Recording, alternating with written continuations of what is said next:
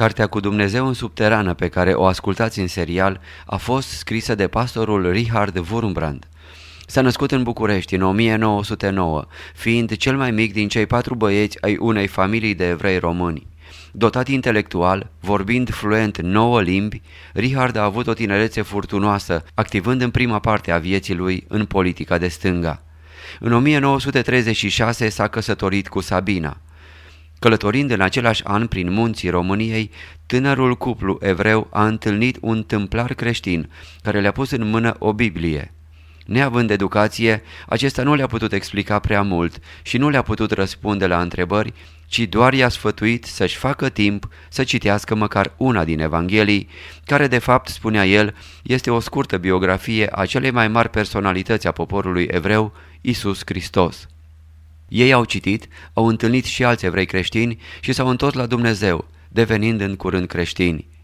S-au alăturat bisericii misiunii anglicane pentru evrei din București. Curând Richard a fost ordinat pastor anglican și mai târziu pastor luteran. În timpul celui de-al doilea război mondial, pastorul Richard Wurmbrand și soția sa Sabina au desfășurat fără frică o lucrare misionară creștină ilegală.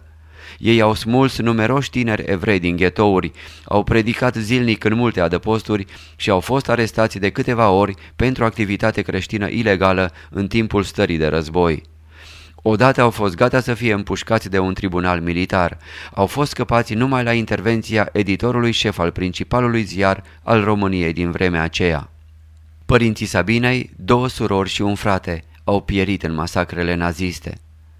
După sfârșitul războiului, când comuniștii s-au instalat în România și au început să controleze bisericile, pastorul Wurmbrand a început imediat o activitate subterană viguroasă de propovăduire a Evangheliei la poporul său înrobit și la soldații ruși invadatori.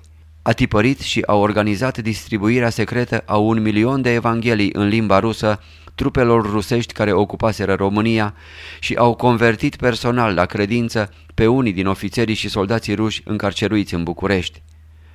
În februarie 1948, deși era sub protecție diplomatică suedeză, a fost răpit de pe stradă de agenții guvernului comunist și a dispărut fără urmă în sistemul închisorilor comuniste. A fost ținut sub un nume fals într-o celulă izolată. Datorită poziției sale internaționale de conducător creștin, diplomați și ambasade străine au întrebat autoritățile comuniste despre soarta sa.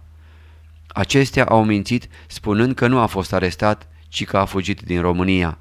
Mai târziu, indivizi din securitate, dându-se drept foști deținuți, colegi de închisoare, i-au relatat soției sale că au asistat la înhumarea lui în cimitirul închisorii.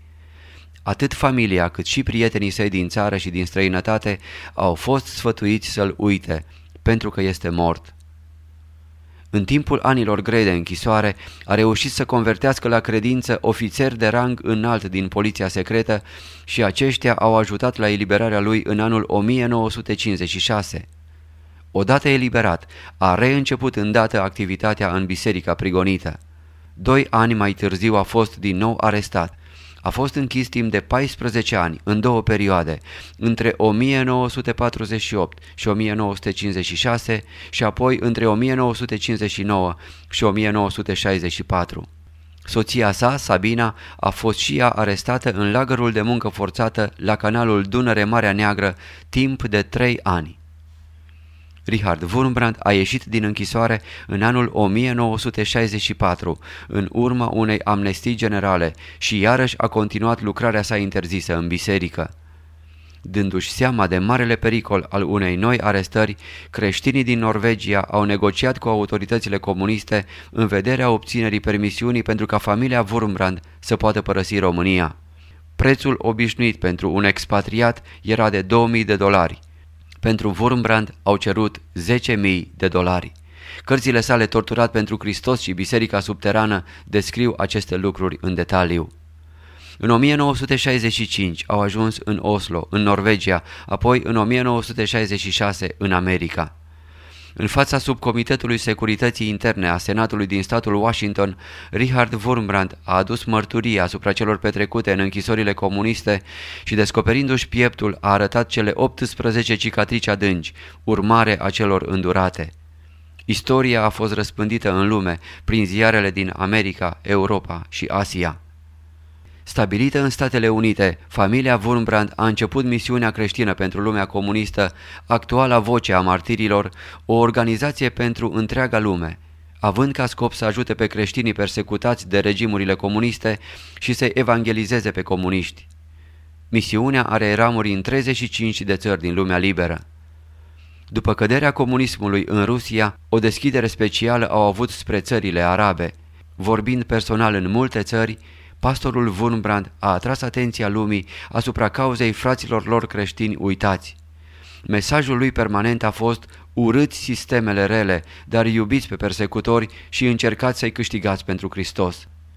O credință adâncă, o gândire profundă și o inteligență vie s-au combinat toate ca să-i dea o personalitate caldă, apropiată tuturor. Principiul lui era, ajută pe oricine, dă oricui vine să ceară de la tine, chiar dacă nu-l poți ajuta decât cu puțin. Conducătorii creștini din toată lumea l-au numit martirul viu și un Pavel al cortinei de fier. Pastorul Wurmbrand a fost activ, a vorbit și a călătorit pentru misiune până la vârsta de peste 85 de ani. În ultimii cinci ani de viață a fost țintuit la pat datorită unei severe neuropatii a picioarelor, contractată în timpul anilor de închisoare, într-o celulă izolată, când a fost obligat să stea în picioare ore interminabile și ținut în înfometare. A murit pe 17 februarie 2001, la vârsta de 91 de ani, din cauza unei insuficiențe respiratorii. Soția sa, Sabina, a murit câteva luni mai devreme, pe 17 august 2000.